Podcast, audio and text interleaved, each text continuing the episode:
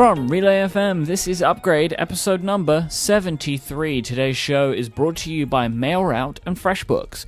My name is Myke Hurley, and I am joined by Mr. Jason Snell from Arizona. From Arizona, yes. I'm in the Phoenix Bureau today. Hi, how how are you? How is the Phoenix Bureau? You know, it's fine. It's not, you know, I come to Arizona and I kind of would like it to be wonderfully warm and uh, sort of summer breezes all year round. But it's uh, only about five or ten degrees warmer than it is at home, so you know it's it's just uh, a different location, drier. Drier and hotter. Yep, out in the desert. Not. I would like it to be even hotter than it is, but it's not. I'm sorry about that. That's okay. In the summer, it's ridiculously hot, so it's better to visit in the winter. I think. I have. Uh, I'm. I'm gonna. I'm gonna pull back from my original claim of no more muffins discussion. Yeah, I was surprised that you put this in the show notes because I thought we were going to just sort of uh, walk whistling past the muffin feedback. But yeah, uh, I just figured Chris asked, and I figured maybe I have eaten the muffins now. They have been consumed, so I figured I should at least just tell everyone that I enjoyed them. Okay, That's that's kind of it. I enjoyed the muffins. I had them with jam. I toasted them. Uh, Mhm. Ad- Adina had one. She seemed to like it too, but we haven't bought any more. oh, all right. But we did go to a bakery over the weekend, uh, and they were everywhere. It was so funny. It's like I can't escape them now. What is that No. German term for when you see something everywhere? There is a term don't for know. that. There is. I always, I always bring this up, but can never remember the term. Um, it's like once you've seen something. Oh, it's the Baader-Meinhof phenomenon. When you see something, or you think about something, or you discover something, and you see it everywhere. Like a lot of people say, like Oh yeah. you want to get a new car and you have a car that you want and then you just see that car on the road constantly that's Right. what i'm like with muffins now i see muffins everywhere i go We actually have that with uh, with dogs. We got a, a boxer, and now we see boxers everywhere. Now we we see them. They were apparently always there, and we just never noticed them. But now that we have one, we see them everywhere. it is uh, a non-exclusive phenomenon it can be dogs cars muffins the Baader-Meinhof phenomenon happens to everything Yeah, that's good. It would be weird if it just happened to muffins. Why would they even call it that? the beta muffin phenomenon Oh, oh we're off the rails already I think that would be more like the muffin scone hypothesis, something like that. Reagan on Twitter wanted to know, and I meant to bring this up last week but completely forgot. Where did you get your custom keycaps from? Like the beautiful orange ones. And then today you went ahead and wrote a little blog post uh, about your beautiful clicky keyboard, and it has even more orange keycaps than, than previous. Yes, I, the orange keycaps have increased. It's like a, it's Uh, like there's some kind of illness in the keyboard. it's just spreading. Yeah, it's spreading. The orange orange is spreading. It's a citrus keyboard disease. The uh, so I so for, for, as the recap, I bought this Leopold 660M. I think is it's a 10 keyless mechanical keyboard. It's got cherry blue switches. It's a clicky, clacky, loud keyboard, and I'm really enjoying it. Um, and uh, but it, it came. It was a black keyboard with black keys, it's just all black. It's Darth Vader keyboard, and I thought, um, and and it's a Windows keyboard, so it's got a Windows logo and it's got an Alt key, and it's got these keys that don't really fit my Mac lifestyle. So what I did was uh, I I ordered some custom keycaps, and you can get custom keycaps are available all, all over the place. It turns out I have fallen into a rabbit hole of finicky, clicky keyboard um, ways to spend money, uh, including massdrop.com, which has a lot of uh, uh, uh, group sales of keyboard stuff I've discovered. But the orange keys in particular are from WASD keyboards. Which is the maker of the Code keyboard and a bunch of other mechanical keyboards. And then they also sell keycaps. They have keycap sets. Are these the guys that do the one with no markings Yes. on the top? Yeah. Yes. What is that? I don't get Yeah, that. that's uh, somebody asked me about that today on Twitter and said I, I think that's uh, I think that's showing off a little bit much. I, I don't I don't approve of unlabeled keys, even though I, I almost never look at my keycaps. Um, they should be labeled because to buy a keyboard that specifically has no labels is showing off. It's yeah, it is. It is. so so they but they do and they have custom. So so it, I wish it was a little more self serve. I would love it if I could do custom keycaps, like upload a a file and say, here's the size of the keycap and the color, and here's the what I want on it, and print that for me. And they don't do that, but they have keycap sets, uh, and they've got some blank keys that you can get.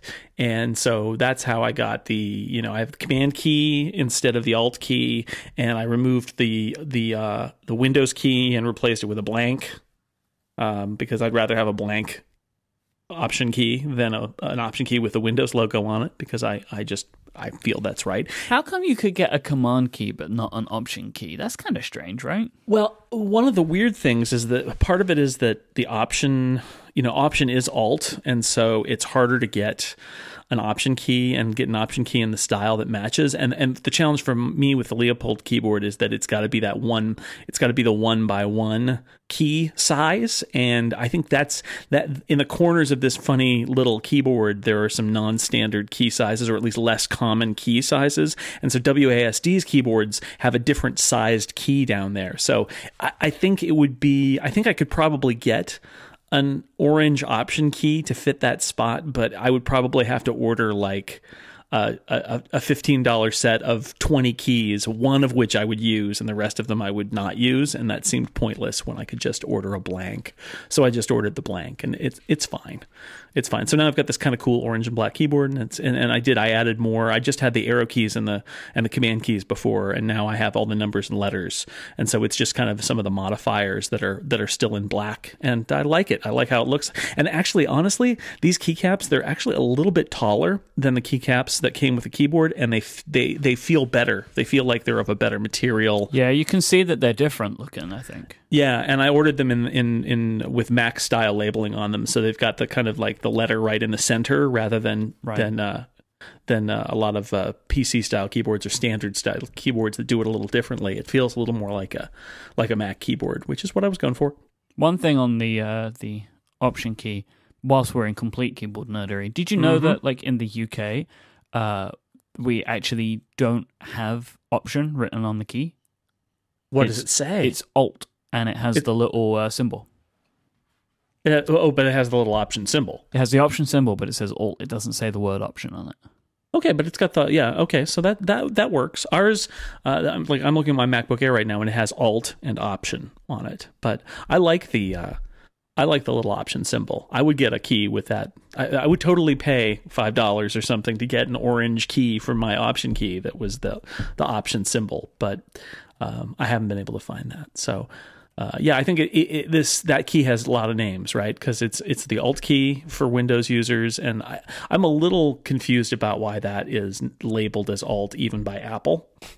Why not just call it Option, put the Option symbol on it, and be done with it? But they don't do that. Yeah, keyboards, man, how do they work? The, it's it, they're pretty weird. yeah, I have to say I've been looking at this and I'm like, I think I would like you know a clackety click keyboard, but I would never ever use it, so it's just not a road I'm going to go down no, you don't. You don't write a lot, and um, and uh, you podcast, and you know, as I said last week, I have to have. I now have to have a podcasting keyboard because when I I can't use that keyboard when I'm podcasting because you you can hear it very clearly. Although I, I, do clearly. like the clackety sound that the uh, smart cover keyboard makes. It makes yeah. a sound like it's more like a slapping sound. It's a kind of strange noise, yeah. but I like it anyway tactile feedback is a good thing. That's why, you know, even though we may inevitably end up all typing on glass uh, as our primary, that may be where we're just going. Um, there is something to be said. I mean, that's why I went to this. Is it, on one level, it seems like a total throwback to the old the old days, but what you get out of it is uh, feel and sound, and that that feels it feels and sounds good, and uh, and so you know, it's not for everybody, but but I'm loving it piece of follow up from a show. I think it's maybe last week or the week before. I can't remember. Uh, the Chapters app that we mentioned is now oh, yeah. available in the Mac App Store. Right. Um, I'll put a link to chaptersapp.com where you can find out more information. And also, there's links to the Mac App Store now, so you can go and download it. I believe it's on sale right now as we record. Um, I think it was like 10 or 11 pounds or something like that, which I'm pleased to see. Um, that it's priced at a, a good price, you know, like a, a, a professional tool price, you know, like Well, yeah, a professional the- utility, I should say. Th- This is a product for people who are making podcasts and want to put chapters in their podcasts. you know, and it, it shouldn't be a two dollar app because you you know it's a it's a tool for people who are taking their podcast creation seriously, and you don't have to use it. So if you if you care enough to want to put chapter markers in your in your MP3s for your podcast, then I think fifteen dollars is not too much to ask. Yeah, yeah, I agree. It's it's such a niche.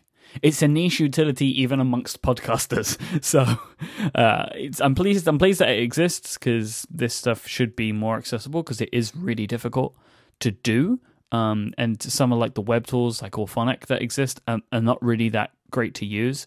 Um, and this is a, a better experience. So if you are a podcaster, I would suggest just checking it out or having it in your arsenal. Um, like whilst we don't do chapters a lot um, on the shows that we do here, we do them when we feel that they're necessary, and it's Right. always good to have a tool around to be able to, to do that sort of stuff with. So I, I yeah, recommend somebody it. somebody asked me like, should we, you know, should every podcast have chapters? And you know, I, I'm with you. I feel like um, chapter. uh, We we always have joked about that Germans want chapter markers because a lot of popular podcasts in Germany have chapters and tools, uh, podcasting tools uh, in in. Uh, in Germany and other parts of Europe have built support in, but now it's become broad, more broadly supported. Mm-hmm. Um, still, it really needs to be your content needs to make sense for chapters, and Yeah. a lot of the wide ranging discussions we have don't necessarily fit. I mean, I didn't do this week's incomparable. I didn't put chapters in it because it was really one discussion, and I didn't feel a need. But if we were talking about five different subjects, I would probably drop in a bunch of chapter markers, and so you know, it's it's not for everyone, but it, it can be it can be very useful. Clockwise is perfect. Yes, you know exactly. because it fits you know there's four distinct topics and it's nice to jump from thing to thing like it makes sense in there and so we've used it like it was great for the upgrades different awards like it was all kind of nicely broken up like Right. that so Yeah. so yeah I, th- I liked it did a good job so that is now available people should go and check it out Absolutely. all right should we take a break Yeah, let's do it. This week's episode is brought to you by FreshBooks. On this show, we often talk about the technology that shapes our lives for the better, right? That's something we talk about quite a lot, which is why I'm really excited to welcome FreshBooks as our newest sponsor because they do that for me and my business. For those of you that haven't heard about FreshBooks, let me tell you why I think that they're so awesome. They are on a mission to help small business owners save time and avoid the stress that comes with running their businesses. I've been using FreshBooks, and we've been using FreshBooks since Relay FM began. Um, and it's made things really simple. And I had a great call with the FreshBooks team a couple of weeks ago when we were talking through some stuff. They are a passionate bunch about this sort of stuff. And their great product starts with pain free invoicing. FreshBooks has created a super intuitive tool that makes creating and sending invoices simple and easy, right? So it's not a slog. I sit down every Friday, open up FreshBooks, send out my invoices, and I'm good to go. And it's nice and simple for me to use. It takes just 30 seconds to create and send an invoice, and you can add your company logo for that extra touch. FreshBooks will give your clients tons of ways to pay you, which is fantastic. You want that. They allow you to receive payments by card and integrate with services like PayPal. This can seriously improve how quickly you get paid. In fact, FreshBooks customers get paid five days faster on average because they have all these great ways of allowing you to get paid. You can see whether or not your client has looked at an invoice, so you're not going to get any more excuses or lost invoices. So that's really good. You can see like a whole history of if it's been opened and that kind of thing, which is really useful. And you can also set up automatic late payment reminders if you want that. And that's just invoicing. FreshBooks has so many other features to help you keep organized in your business. You can keep track of expenses. If you're in the US, you can automatically import your bank transactions for easy reconciliation. And I've mentioned about in tracking expenses. You can also do that in their mobile app as well. You can scan receipts with the FreshBooks app and then organize them for later. It even creates expense reports for you and makes claiming expenses at tax time a breeze. No more digging through those boxes full of receipts. They have great reports so you can see who owes you what. They have loads of third party integrations, time tracking, and their support is fantastic. They really believe in it. It's at their core. There's no phone tree. You call FreshBooks and someone's going to pick up. And if their support team's busy, they told me that they have it hooked up that every single phone in the building will ring and you could be on the phone to anyone right? So you might call, their teams are busy, so you'll be speaking to somebody in marketing, but everybody there knows how to do support. They're all trained in it. They really believe in it. Getting started on FreshBooks is super simple, and you don't have to be a numbers person. FreshBooks is offering a 30-day free trial to listeners of this show with no credit card required. To claim your 30 days of unrestricted use, go to freshbooks.com/upgrade and please enter upgrade in the how you heard about us section when you sign up, so FreshBooks knows you came from this show. Thank you so much to FreshBooks for their support of Upgrade and Relay FM. Right. It's Gurman time. Oh yes, it is. He, we were waiting for this, and uh, Mr. Gurman has come out with a whole host of rumors and reports and that kind of thing over the last couple of days. The first, and this is all based around stuff that they say is going to be happening uh, in the spring. So the first is Apple is developing and readying what they what is being dubbed currently as the iPhone 5 SE for a kind of a March April time, and it's basically the updated iPhone 5s with a bunch of the six features. What do you think of the name 5SE? Now, App, uh, Gurman's saying that Apple's saying this will stand for Special Edition. Sure. I don't know. It's weird. Uh, it's weird. I guess what it means is that if it looks, uh, the strange thing is the suggestion that it might not look that it might look more like a, a six than a five. Yeah, they're gonna. It, what it seems is they're at least going to be curving the glass on the front. Yeah, I don't entirely understand it because you could argue that it means what does iPhone 5 mean versus iPhone 6 is what I struggle with here. And it, if this thing is called the 5, 5SE and it looks more or less like a 5, then you're sort of saying, well, really it's not the processor and the features that are inside it, it's the look. And this will look like a 5, and so we're going to call it a 5. It's the 5SE. Um, but if they're curving the glass, is it going to look like a 5 or is it going to look more like the 6? And you know maybe not maybe it's going to look a little different on the front but it's going to look very similar on the back. I don't know. It's a, it's it's a little bit surprising. Uh, at the same time it firmly places it at the bottom of the you know of the hierarchy as the you know this is like the old 5 it is a it is a smaller phone than the 6 models and maybe that's important. I don't know in the long run how you handle that and if you if you just have a, iphone 5s in the price list forever or what but um it's so so I'm, I'm trying to parse like what does it mean? What does this name mean? And what how it might affect things in the long run. But in the short term it's not it's not that bad a name in the sense that it just is uh, an extension on the 5s it's like look we did a basically we did a refresh to the 5s to make it a little more modern um, because people some people really like the 5s and they like the size of it. I can hear them saying that. And so you know they just it, it sounds a little like special edition you're right which is kind of funny but uh you know i don't know what do you think I love the name, and I think I'm in the minority. I like 5 SE and I like 5 Special Edition. I think that gr- I think that sounds great. Like I like I just like that kind of different branding for it. Special edition's kind of cool, right? Because it's kind of like, ah, you're the one with the special edition five. Like, th- there's something about that for me which works from a marketing perspective because if it's going to be pretty much the same as the 5S. Um, even if there's going to be some cosmetic changes, but maybe not too many. I mean, my kind of imagination of this is like some kind of not in an ugly way, but Frankenstein device. Like it looks like a 5S at the back and a six at the front. yeah right? Yeah. Like they just removed the chamfer, chamfer on the front and it's glass now, but the chamfer's still on the back. That's kind of what I assume this is going to look like. Um, but we'll wait. Have to wait and see on that. I mean, I'd be very surprised if they went a whole way to create a brand new phone like they did with the C. Um, but um, I don't know. We'll see. I I explained all of these rumors to Adina, and she is very happy to hear that this product is going to exist. Uh, because she is 5S user and she's complaining about her battery life. She knows she needs an upgrade, but she cannot go to a 6. Her hands are way too small. She just wouldn't be able to do hmm. it. She would have to use a 6 as a two-handed device. Like th- there's just no way it would work for her. So she's really happy to hear about it. But that yeah, but that branding, I really like the branding. Do you think it's a it is a like a callback to the Mac SE? no No, you don't think that? Like it's just a happy coincidence?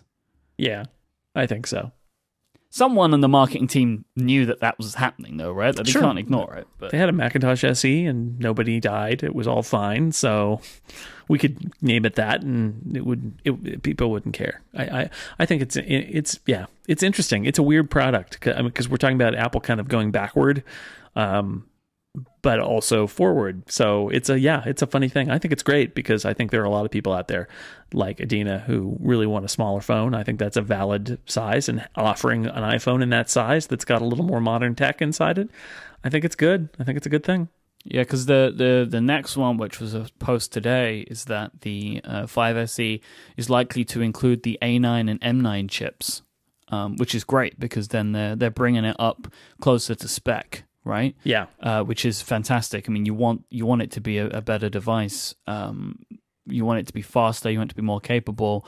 If they would have just updated the the design and then maybe put an A8 in there, you know, we'll probably look at an A10 in the iPhone 7. So it would have been two um, revolutions behind.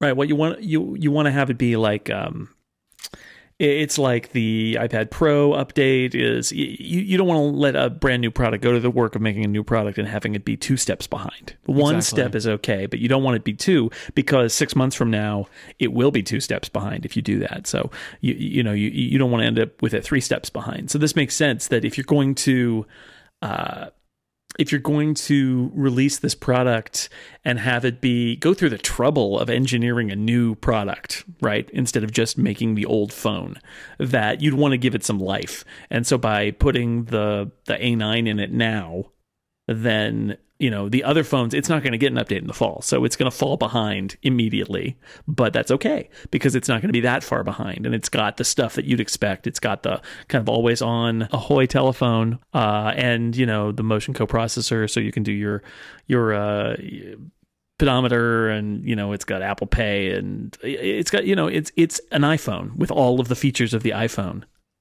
So uh, that's a good thing even if it's not in six months it's not on the same har- hardware. It's not like hopelessly behind where you know because at some point adina would need a new phone and she'd look at that iphone 5 and say well i'm not getting that. That why would i get that? It's just the old phone. Yep. so at some point you need to have even if the size even if it's a cheaper model even if uh, you know the size is the smaller size it needs to be somewhere in within hailing distance of um, of current technology Yeah, and what I also like uh, is that they're going to be bringing Apple Pay and Live Photos to this device. So it is kind of being treated like a current generation product, right? Like it's not being left behind. And whilst it won't have 3D touch, they will probably do the implementation of live photos to view them as you can now, which is if you long press on a non Right.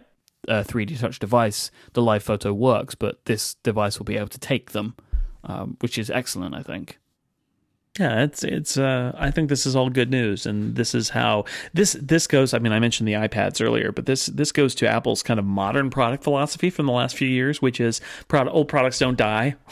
They just kind of use the old products to create a spread in the product line. That's sort of what we're seeing uh, with this. It's a new product, but it's really just sort of filling in one of these niches that it comes from the old uh, product being a little bit too old now, but they want to keep that slot around. Just like, you know, we've got three new iPad models plus a couple of old iPad models that are for sale. So it, it, it totally fits in, in this approach. It is a lot less simpler an approach th- uh, than what Apple used to do, but it allows them to hit a whole bunch of different uh, market segments. Something I like from the report. This is a quote from Gurman. Also, contrary to the rumors, the device is not a preview of the iPhone 7 as it will mostly retain the 5S's design and still include a headphone jack. Burn. Yeah, well, also that's kind of like that, like uh, non-denial denial type thing, right? Mhm. Like he's just put that in there. He hasn't, like Gurman hasn't come out and said one way or the other what he knows about that, but that's very much a wink, wink type thing. I mean, I read that and I'm like, I'm, I'm, you know. This thing isn't hasn't got a headphone jack in it, right? Like, Well- se- the seven just hasn't at Well, this point nine- for me. I think 9 to 5 Mac has reported that, but not with a Sure. Gurman byline. And I just sort of assumed that, just in terms of who writes for that site, that if Gurman felt like that report was bad, he would probably have said something. And they ran the report. So, I mean, I don't know. I, there's a part of me that's like, I just see it as like separate. He's, I, I pretty much the way I look at that now is he, he has run of whatever he wants to do, and I think is mainly separate because I mean we spoke about this a bunch of times. Like Gurman is so well connected and he's so good at what he does. It is interesting that he continues to to write under somebody else's banner, but that's what he does. So, uh, but Right. so when I look at it, I just feel like he only ever does these kind of pieces now. Um, so I think he pretty much is just involved at that level. I, I just assume that behind the scenes, you know, I would like to believe that if they've got a major Apple rumor report and you're the site that employs Mark Gurman, that you probably uh, would would have him see it and you know say definitely not or let me check that or um, something just to save you from printing something that was totally bogus. But um, but it is yeah. Anyway, it, it is interesting that this is a, a reference. Although you could you could read this as a sly reference to the other reports on the site and not necessarily uh, specific confirmation. Just sort of like putting in the context of the other site reports. I don't know how that all works because different people have different um, you know, they may be different writers may be more competitors than allies at, at some sites. That that is the case too. So I don't know what the what the backstory is there, but but yeah, that was a good good uh, pickup that you got. He's definitely putting in the context of iPhone seven with no headphone jack. As well as this, um, also a kind of a a report I wasn't expecting about the Apple Watch, in that the Watch Two will be coming in September. To, which I really didn't want. I don't want there to be another full product. There were there were rumors that it was coming in the spring. Yeah. Well, because what's happening is they're gonna. I think maybe where it got, potentially got confused is at whatever is happening in the spring, whether it be an event or whatever, along with the 5SE, they're gonna have Apple Watch enough to talk about. So they're gonna have two two. They're gonna have apparently more watch bands. Um, And Gurman's reported that made out of entirely new materials and more fashion partnerships beyond Hermes. So there's going to be a lot of stuff to talk about with the watch, like they have done in previous events, but they're not actually bringing out Watch 2. And that will be coming with apparently a full redesign in the fall, which is not what I'd heard, um, not what I've heard other people say, and not what I expected. Uh, the Apple Watch is going to be long in the tooth come September. That will be two years since it was announced. Yep. A year and a half since it shipped. So it's effectively two years old, right? Because they couldn't have changed too much, which is surprising. I I wonder, and you know, I guess Um, I don't know if I would say that only because uh, it was an unusual case because it was pre-announced. But will we say that the uh, w- would we say that the iPhone Seven is a year old in next January? Because we will assume that they had prototypes and they knew roughly what it was going to be right now. well, but they don't show it though, do they? Yeah, but the, the only difference is because they have an existing product that they don't want to cannibalize. This this the Apple Watch when they announced it didn't exist, right? I mean, it did it didn't really exist. It was still it was still being worked on, and uh, so I, I'm not I'm not sure that's entirely fair to start the countdown early for the announcement. Certainly, story wise, narrative wise, just like you know. Oh, the Apple Watch. I've heard of that. Hasn't that been around a couple of years? That will absolutely be the case. The, our conception of the Apple Watch will have been the same for two years. But, uh, you know, I, I would give them a little bit of credit. I mean, it, the, the hardware the hardware only started shipping less than a year ago. So before that, it was it was you know in process. Well, I do this more as like and say this more as a way of trying to wonder if the Apple Watch will become a yearly product or not. Because I don't know if it needs to. I, I, I, feel like it really doesn't. Um, but we we also don't know how major an Apple Watch two is, and they will have done if they do a spring refresh of materials, um, and bands and things like that. Then that will have been its third kind of product line refresh on top of the existing hardware.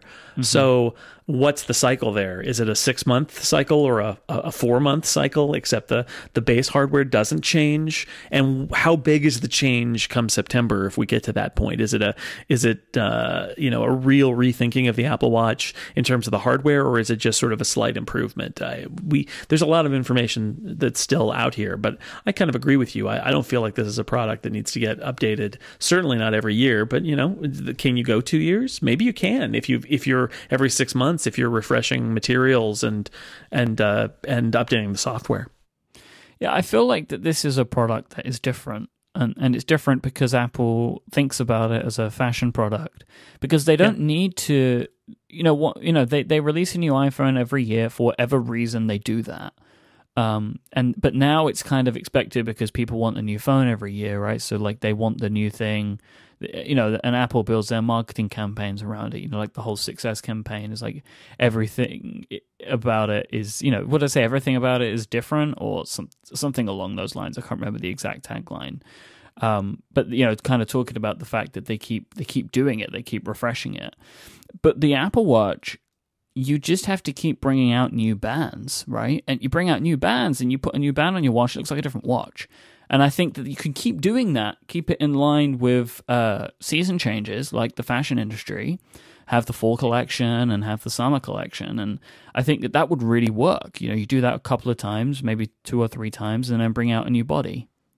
And then Apple can still bring in, you know, the good money uh, from the accessory sales yeah, I, this is uh, it, it's a different move for them, but I think that the idea that you can do new watch bands and call it a sort of a product line update, it's a very different thing than than I guess you could change the iPod colors. They did that a couple of times, but you know, it, it's more like that where this mm-hmm. is a product where you can change some things around it and make some new materials or some new colors, and that's. uh and that's fine because I, I don't think people are buying you know a new one of these are going to buy a new one of these every six months or every year or maybe even every two years. So you just kind of you keep iterating and providing people with more options and different options and they see something like they like they're going to buy it. And it's a it's still an, a work in progress. I mean apple may be still trying to figure this out too right? Because what works in um, the tech industry or in the fashion industry may not be the same rules that something like an apple watch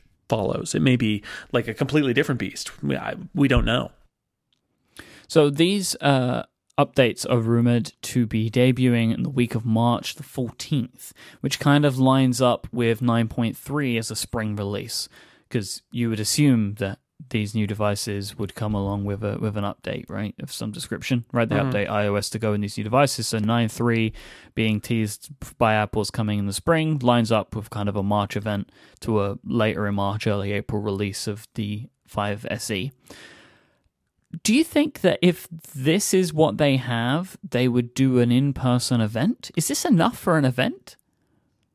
Well, uh you what what what is that bar? Where where do you cross the bar? I think exactly. That, like what is the bar at which you have to start inviting press to come to a place?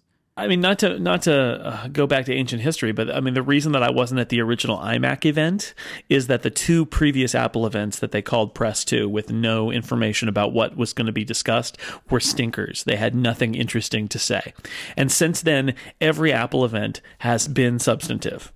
Um, that was that was a key rule. So I don't know how you define it, but there needs to be enough for you to feel like it's it's an event. So is it if it's new watch bands and new and, old I don't phone. know and, and, a, and a new yeah and a new old phone is that enough for a media event or, or, you know and who knows maybe there are Mac announcements that they throw in there too. I don't I don't know. There's also what, rumblings of an iPad Air 3 but apparently again according to Gurman he has no confirmation on that. Like he knows yeah. it's being worked on, but it's unclear whether that's ready.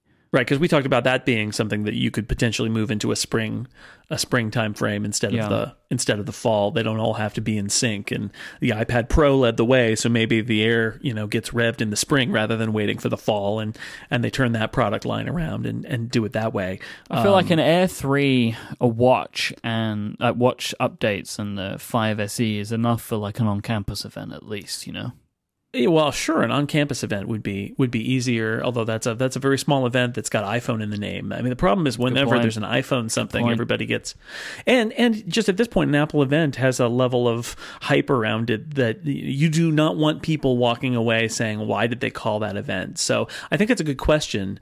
Um, they, they they have to have a, they have to have a story to tell. Um, and and what Apple has shown lately is that they can roll products out and work with members of the press to give them some exclusives and get coverage without ever having to do an event. So it's possible that they wouldn't have to. Um, it's also possible that they could. Uh, you know, these events are they have value to Apple because they do generate uh, coverage and they focus people on Apple for a little while. But they're also a lot of effort to put out. Uh, you, have got to invite people and set up you know, set up the venue and rent a venue if you're doing it off campus. And there's all sorts of things that go into that. And you are raising expectations, and then you need to deliver, and you need to have everything done in time, and you need to have your shipping worked out. So there's it, it's a lot easier to just sort of announce products by one by one by press release and briefings and things like that. So I don't know. I mean, it would be unusual, I would say, for Apple to just go for uh, six months without doing an event of some kind, but they yeah. totally could. And you're right; it's that what what passes the weight test. If it's a revised iPhone five and some changes to the Apple Watch bands, and uh, you know an update to make the iPad Air more like the iPad Pro. Is that an event in and of itself, or you know would you need something else um, to to really lend it the weight that it needs to have? Not every event has to be the iPhone launch, right? I mean, not yep. and no other event can be that, nope. but you kind of always always want something new, right? And and and revisions to old products is not something new. And, and that that would be my hesitation with something like that is I feel like you need to come in with something that's actually new um, and not just you know an iPad Air that's more like the Pro and uh, an iPhone five that's more like the six and you know Apple Watch bands that are you know more of what you've already got. I think as well with with Apple moving more towards the everything in September um, schedule, they're moving even more towards that. I think in the new age of Apple working in the media and doing things that we don't expect, right? Which I think 2015 was definitely the year of, and 2016 definitely. is continuing to be. I think it would be it would be prudent to have products just appear on the website with some nice videos. Mm. You know, to be like, look, we're doing some different stuff now. So they give themselves the ability to do more of that later on because that September event, you know, we're looking like iPhones, iPads, Apple TV, and Apple Watch now. Like that is getting real big, and the last one was was very long, right? Mm. For that reason. Uh, so I think it would be a good idea. So I look at it as being a good idea to for Apple to show we are not afraid to just put things out into the world with some devices that we sent out to BuzzFeed and the New York Times, right? Mm-hmm. I think that that is a good way of of kind of showing a bit more of a change from them and kind of being like yeah we don't need to invite the world's media to the flint center to to do everything well, and I feel like there is probably another Apple event that is the campus event that is like a Mac announcement event. That's that's the smaller scale. It's not about the iPhone, and they if you know, presumably at some point this year they'll do something interesting with the Mac line, um, and and we'll see that, and that'll be an event, and that that event is always much smaller, but they usually do something like that, and they they might do that again. But yeah, I agree with you. I, I feel like um, maybe they don't need to do these events because they have that they they are really trying all of these other tools PR tools to get the the message out you know they'll they'll they'll do a briefing uh, with under embargo with some key partners, and then mm-hmm. they will brief everybody else in the gap after the embargo drops and before the product ships, and then they'll ship the product and they'll get coverage and they can do it whenever they want. And if it if it gets delayed a week, they'll just delay it a week and yep. not have to worry about it. So um, it's a it's a good question about whether we're going to see more Apple announcements or fewer? Will we only get WWDC and the fall event and maybe a Mac event at some point? I don't know. This is totally off topic, but whilst we're talking about Apple getting people together, I, I had a thought. So, Google I/O is moving to Mountain View in May. They uh-huh. are not going to be at the Moscone anymore. Do you think that when Campus 2 opens, they'll continue to do WWDC in Moscone? I don't know enough. I mean, Apple Campus Two has a has a giant uh, presentation venue. I thought about this. I actually did think about this. The same thing of would Apple do WWDC on campus? And I think the answer is probably no. But um, because there are so many people at WWDC, and I've, I, i am not sure that the the campus, Apple campus, even the new one, would be able to work in that way.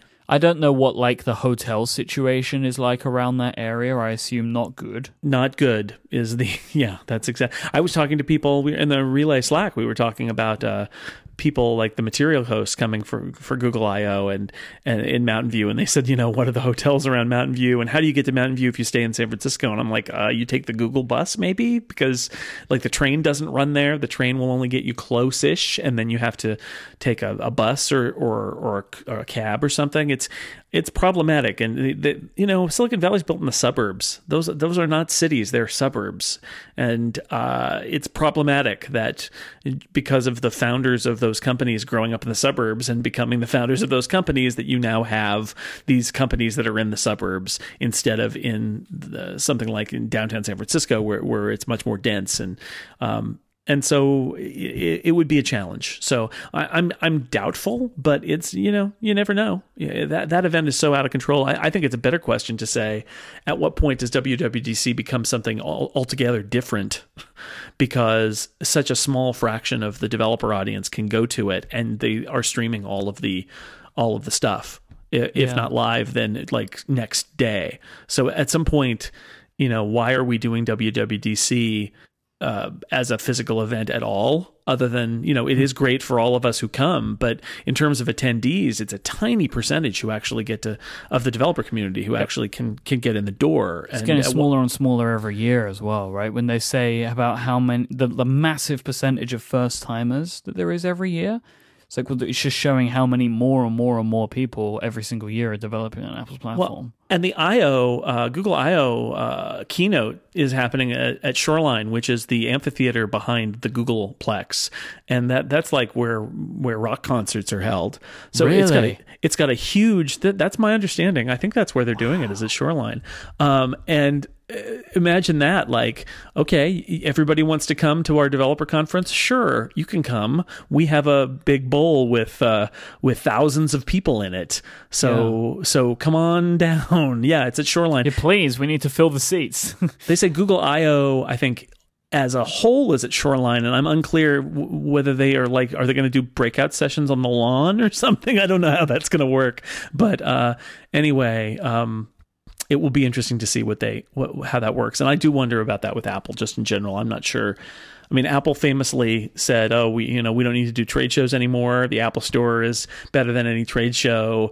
Um, oh, and they, you know, they dumped Macworld Expo and all of that. So, uh, this is Apple's own show, but at some point, I, I don't know. At some point, I think it's worth asking the question of like, what's the value of this if it's an incredibly hot ticket to the point where you can't, you know, you you you basically can't meet demand.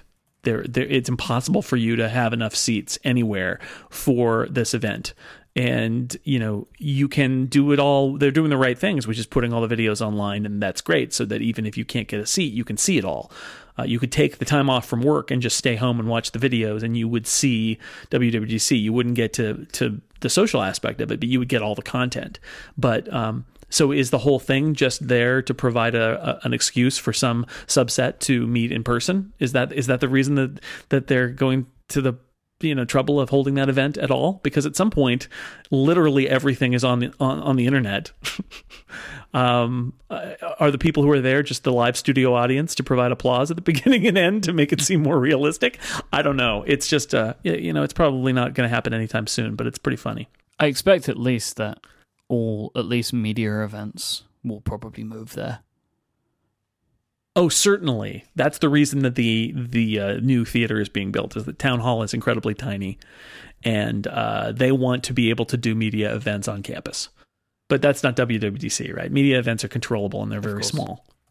So I, I think I think that's for sure going to happen. That as soon as Campus Two is open, all the Apple Media events will be on the Apple campus. They want to, and then they control the venue. They don't have to book the venue. They can hold those meetings anytime they want. They'll be able to invite the press and not like say, well, we can only invite 200 press this time because our, our you know, our little theater just can't hold any more people. They can invite the big crowd, and and uh, and they control every aspect of it because it's their heart, it's their their real estate. So they, they literally can control everything that happens there, which they can't do at these outside venues. They, you know, they're a, they're renting the space for uh, you know a few days before the event. There's only so much they can do. Do you got anything more you want to say on this? I don't think so. I mean, it's I guess it's rumor season now. Like everybody put on your I don't know what your rumor pants. It's that it's rumor season. It's safe to wear them now. Uh, Gurman, you know, Gurman's reports are usually very very accurate. especially Uh, recently. The Like, the he's untouchable, right? no, he he has he has great sources. I think I think for something this far out, even you can see how he words things.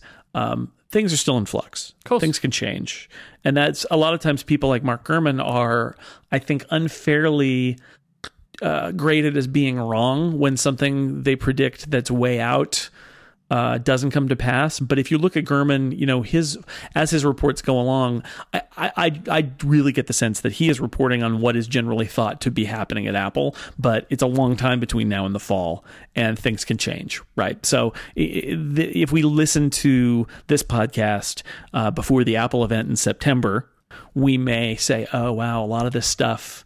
Isn't going to happen, but uh, that may be stuff that happens in the next three or four months that changes what the output is. Um, his information, though, is generally good. I, I would, I would uh, think it's far more likely than not that this is what the current thinking is at Apple about all this stuff. All right, do you want to take a break? Yeah, And we should do some Ask Upgrade. I think that would be a great idea. Ask Upgrade, by the way. This uh, I don't know if you knew this, Myke. I don't know if I did. This edition of Ask Upgrade brought to you by our good friends at MailRoute. Yay! Yay! IT departments uh, are always being expected to do more with less, including stuff like keeping users protected from spam and viruses and keeping really uh, lousy traffic off of your networks. Uh, what's worse, there are a bunch of hardware and software options that are being announced as being end of life, which is a uh, a classic PR move for saying we're killing the product that you rely on. Uh, Postini, MX Logic, there, there's definitely a lot of email products out there that are, uh, are are being put to the end of their life. So, who do you trust to do the job well for email and stick around? And the answer is the people who do email. It's all they do. They've been doing it for years, and that's MailRoute. MailRoute protects your email and your hardware against spam, viruses, and other attacks. If you're running a mail server, there's no hardware or software to install additionally. MailRoute actually sits in the cloud between the big bad internet and your email server. If you own your own domain, that's all you need to use MailRoute. You point your MX records at MailRoute servers. It filters your mail, pulls the bad stuff out, and then passes only the good mail onto your server, which means your network connection is faster because the junk spam does not connect to your server at any point, which is a is a huge win. Um, and it also means that you're getting uh, served by people who have been focusing on email protection since 1997. That's right, since the 20th century. These people who are at MailRoute have been focused on email. They have admin tools, including an API. It's all designed to make your life spam free. They support LDAP, Active Directory, TLS, mailbagging. Mailbagging. Pew, pew, mailbag lasers, outbound relay, everything you'd want from the people who are handling your mail. And right now, MailRoute's actually offering price matching for McAfee and MX Logic customers. Uh, stop, so stop your spam today with a free 30-day trial of MailRoute by going to mailroute.net slash upgrade. That's right. Listeners of the show will get 10% off. Not for one month, not for two months, for the lifetime of your MailRoute account by going to mailroute.net slash upgrade or sending an email to sales at mailroute.net. MailRoute, protecting your email from spam and viruses. That's it. That's all they do. They do it better and have been doing it longer than anyone else. Thank you to MailRoute for sponsoring Choo Choo Ask Upgrade.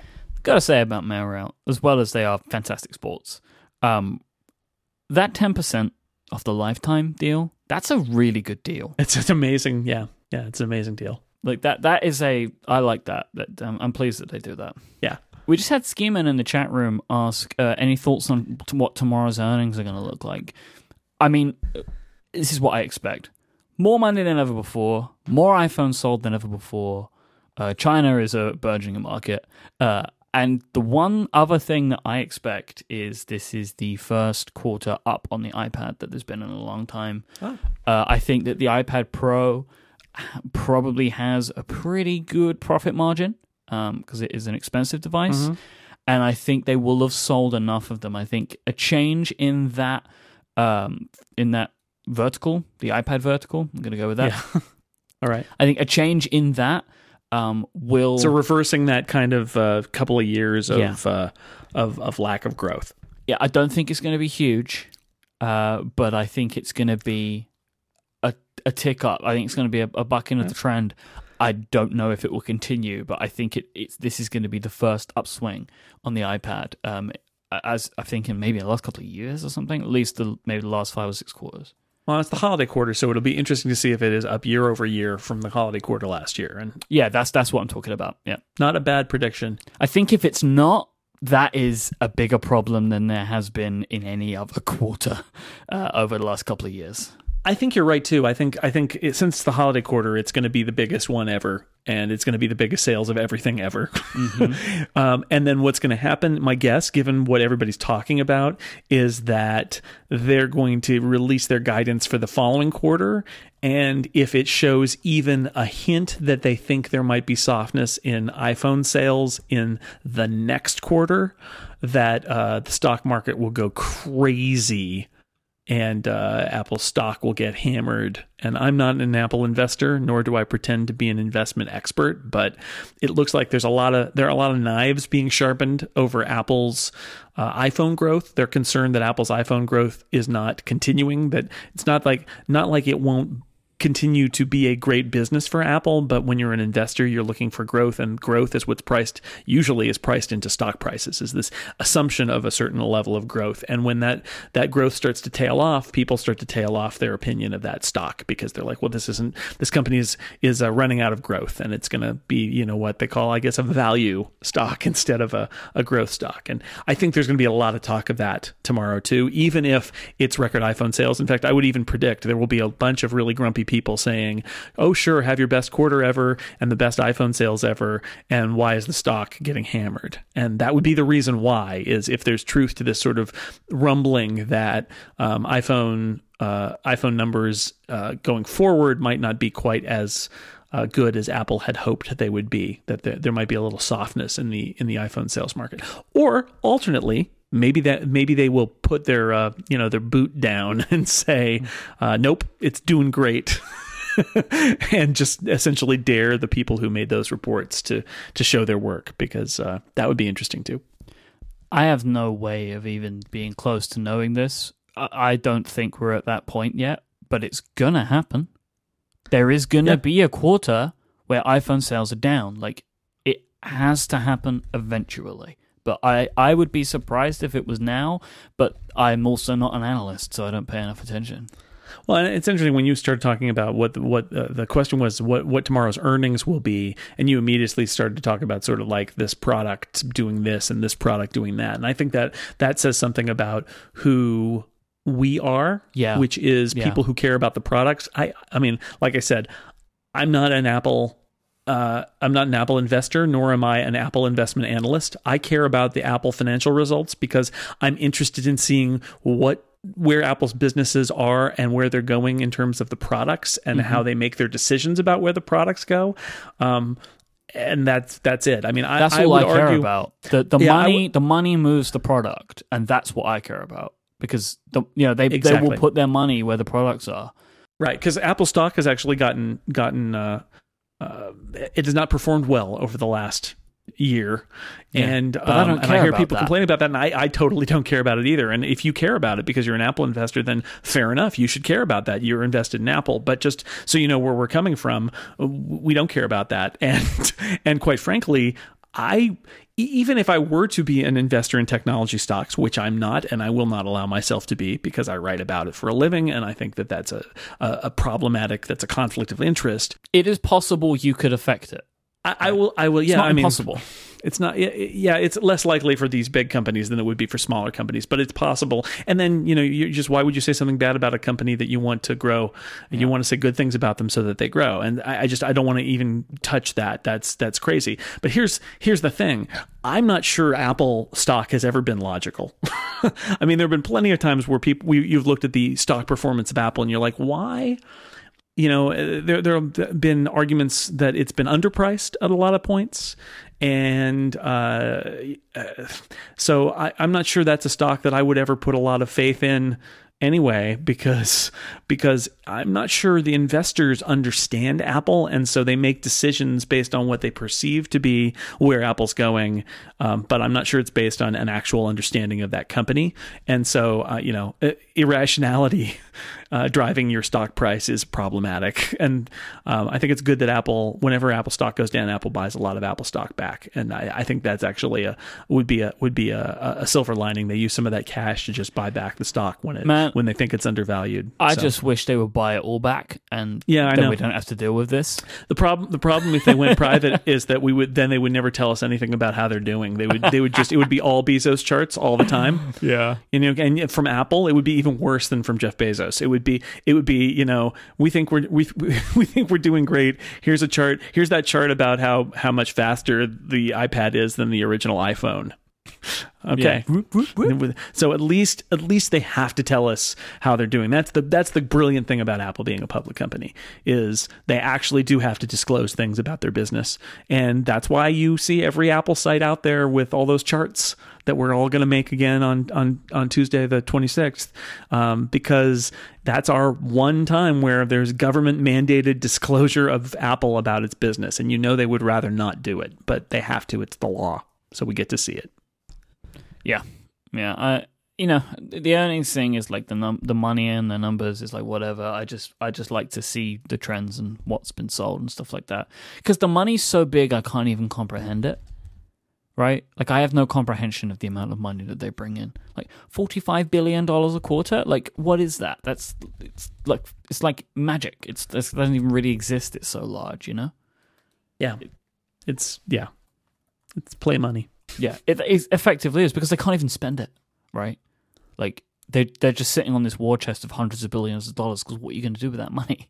like, that's the funny thing about Apple. It's like what uh, we're getting into a completely random topic now, but what do you? It's nothing you can do with it. But you buy a country. Like what are you going to do with that amount of money? It's at a certain point, it's like you. There's nothing you can even do with it. It's just too much. Yeah. Yeah, save it for a rainy day. I mean, I do wonder. It's like you know, Invested in a car company, you know, build a build a car in your spare time and and uh, weather the storm if there is a storm in the future. Use it for R and D. Yeah, there's yeah. But then again, you know, they may, there may be a moment where there's an uh, an acquisition they want to make that that they're able to pull the trigger on because they uh, they have that they have that cash. Yeah, yeah, definitely. All right, let's let's move on anyway because Yep. we we have more Ask Upgrade to do. Andrew wants to know: Do we think that there'll ever be picture in picture on the Apple TV? Uh, I'm gonna say no. Oh, really? I would have thought that this would have made the perfect sense, right? So, because TVs have this, don't they? Picture in picture. Well, they used to, but they basically don't anymore Oh, because okay. it's a feature that uh, one, it's a feature that very few people used, and two, it requires you to have multiple sources that are being played at the same time, which on modern digital boxes is actually more than the hardware can often take. You know, they're optimized to play back one signal at a time and not two. Okay. Um, and so back when it was sort of two antenna inputs, they were like, "Hey, we could do two pictures," but those those have all sort of fallen out. And I'm not su quite sure what the what the use case would be on the Apple TV. I mean, it's possible. I, I, if, if what Andrew means is like the idea that you could have a, a you know video playing in the corner while you're looking through the app interface to find a different video to play or something like that. Well, sure, That's what I was thinking. Like how it was on the iPad. like on Netflix or something Yeah. where Netflix is playing or YouTube is playing and you're still able to find like the next thing. But um, yeah, sure. But uh, I don't know. I, I, I, I, I just doubt that that's a priority feature.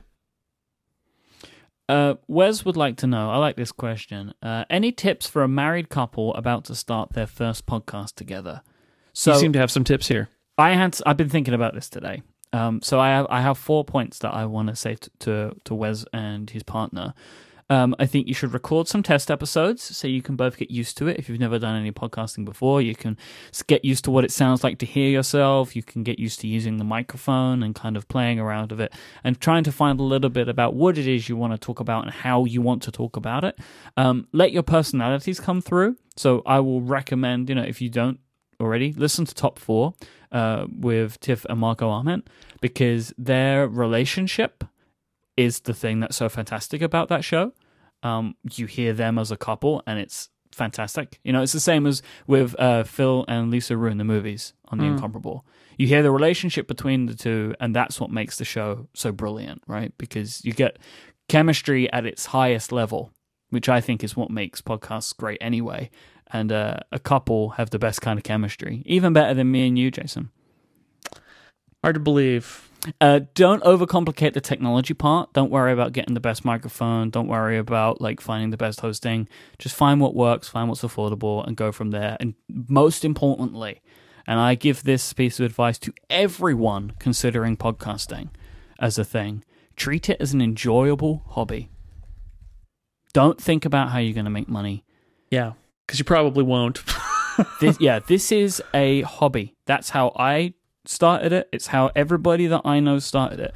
I mean, you, you, there are still people that I know today that do podcasts just for fun, and they have very successful businesses. You know, there are shows that I do just for fun. Still, I have shows that we take no ads on because I like to do them because that that's part of the hobby side of the business that I run. Um, you've got to remember that first and foremost, because if you start thinking about the business from day one, I don't think you're ever going to fully enjoy it. Yeah, I agree. I agree uh, with everything you said. Um, uh, dep- hardware wise, you know, you might want to think about the microphone. Although, if you are, it, it is your loved one, then you can get up. Uh, you can get up close to a single mic if you need to. If you've got like a Yeti, there's a there's a two across mode basically where you can sit on opposite sides of it and it records. And yeah, you can go up to having like two microphones set up if you really want to. But um, I, I would worry about it too much. And I think your advice is just so great that do it do it because you like it. You know, ha- half the podcasts I do, I do not to make money, but because it's fun, which is good because they don't make any money. So uh, you know, I've got three podcasts, four, uh, three or four that make that make money and and you know that's that's great because I do like 10 of them. So but start just have fun with it. And then the audience will know that you're having fun with it. And uh, if it becomes successful creatively or with an audience or financially at some point that's awesome. But that's not the reason to do it I, I, do. I get those questions. I'm sure you do too. Which is, I've been thinking of quitting my job and starting a podcast to make a living. like, no, don't. Or, or, not even so much that, but just I, uh, you know, we we see a lot of people uh, contact me to to want to be on Relay, or I just get people ask me questions all the time, uh, which I'm more than happy to to do. And I actually will include in the show notes what I include for a lot of people on emails is the talk that I gave at the Apple Store um, about how I got started in podcasting because there's a bunch of just like little tips about hosting and tools and stuff that you should use and what I consider is a good start for people. Um, but I see so many, uh, you know, oh, and then they mention monetization or they mention ads or sponsorship in it. Like, I just don't think you should think about that in the beginning because really it should be a hobby, I think. Because I yeah. think people think about this less when they're starting a blog, I think about mm-hmm. how much money they're going to make. And I don't really know why that is. Do not start a creative endeavor because you want to make you, you, as a as a career move as a as a especially as a financial calculation because it's a lot harder than it looks um, and put podcasts you have to build up a, a, very large audience before you could even possibly make money at it and uh, what what's the quality of your thing going to be if it's just a money making vehicle instead of something uh, with something to say.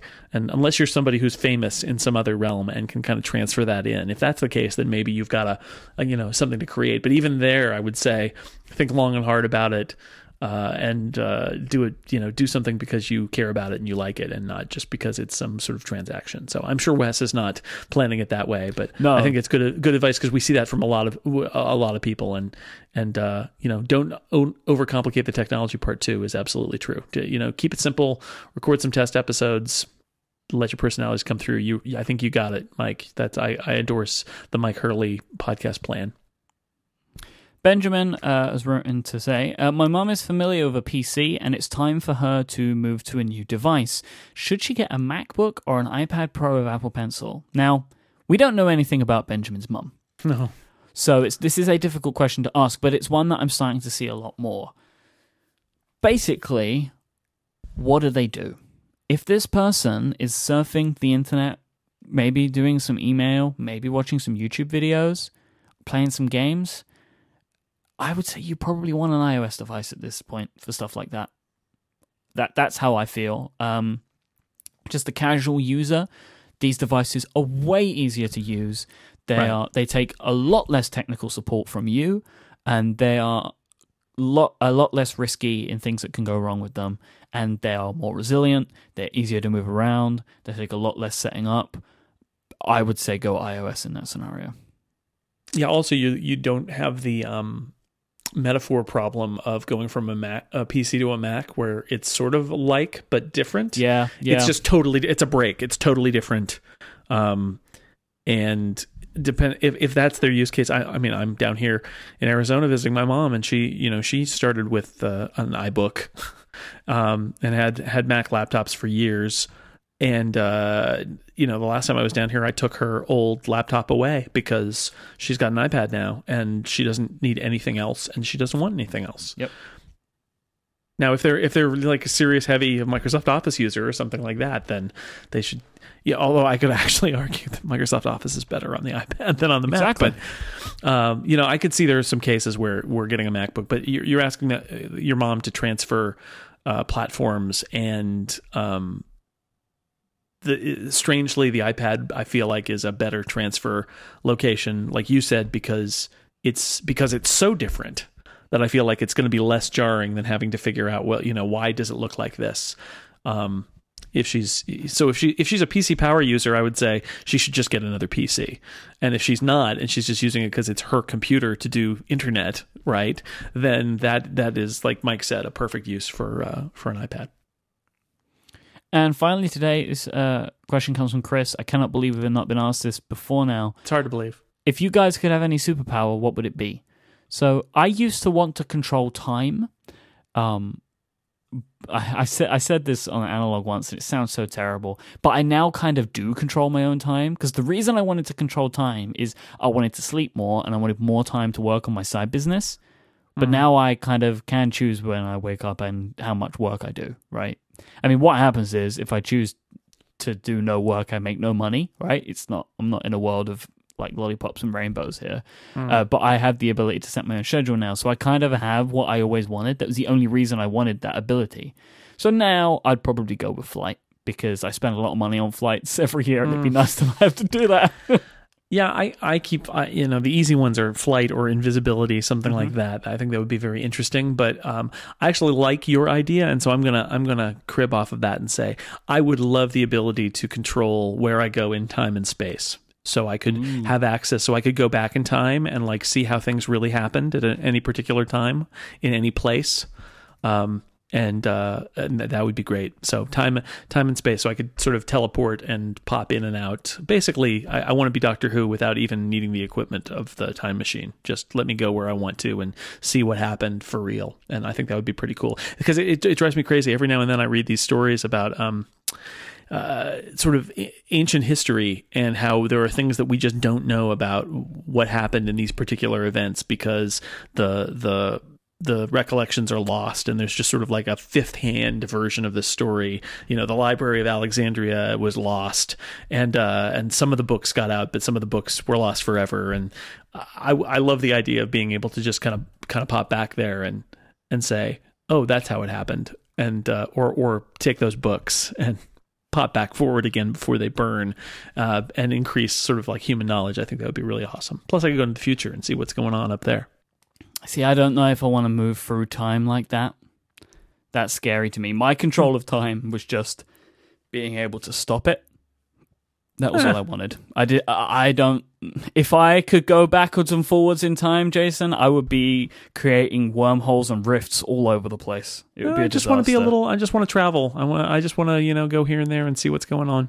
Oh no, that's good, but you just clearly have Find more self control than me. Like I would have instead of editing podcasts, I would just go back in time to change what I said. It's like, like I would be that kind of terrible Wow. about it. That is a bad power. That is the. I, I always used to joke. I think I might have even said that here before. That the the worst superpower would be short range time travel, where you know you Mm. could you could change the you could change the outcome of the future, but it would be like only minor things that would generally be allowed. So you could you could go like an hour back in time and. But what's that? It's like uh, you know, check the left tire. It's a little bit low. I mean, that's just what could you you you do with limited time travel. Don't eat that egg; it's rotten. That it's the worst kind of power. So I want uh, ultimate ultimate mastery of the universe. That's it. Easy. Perfect.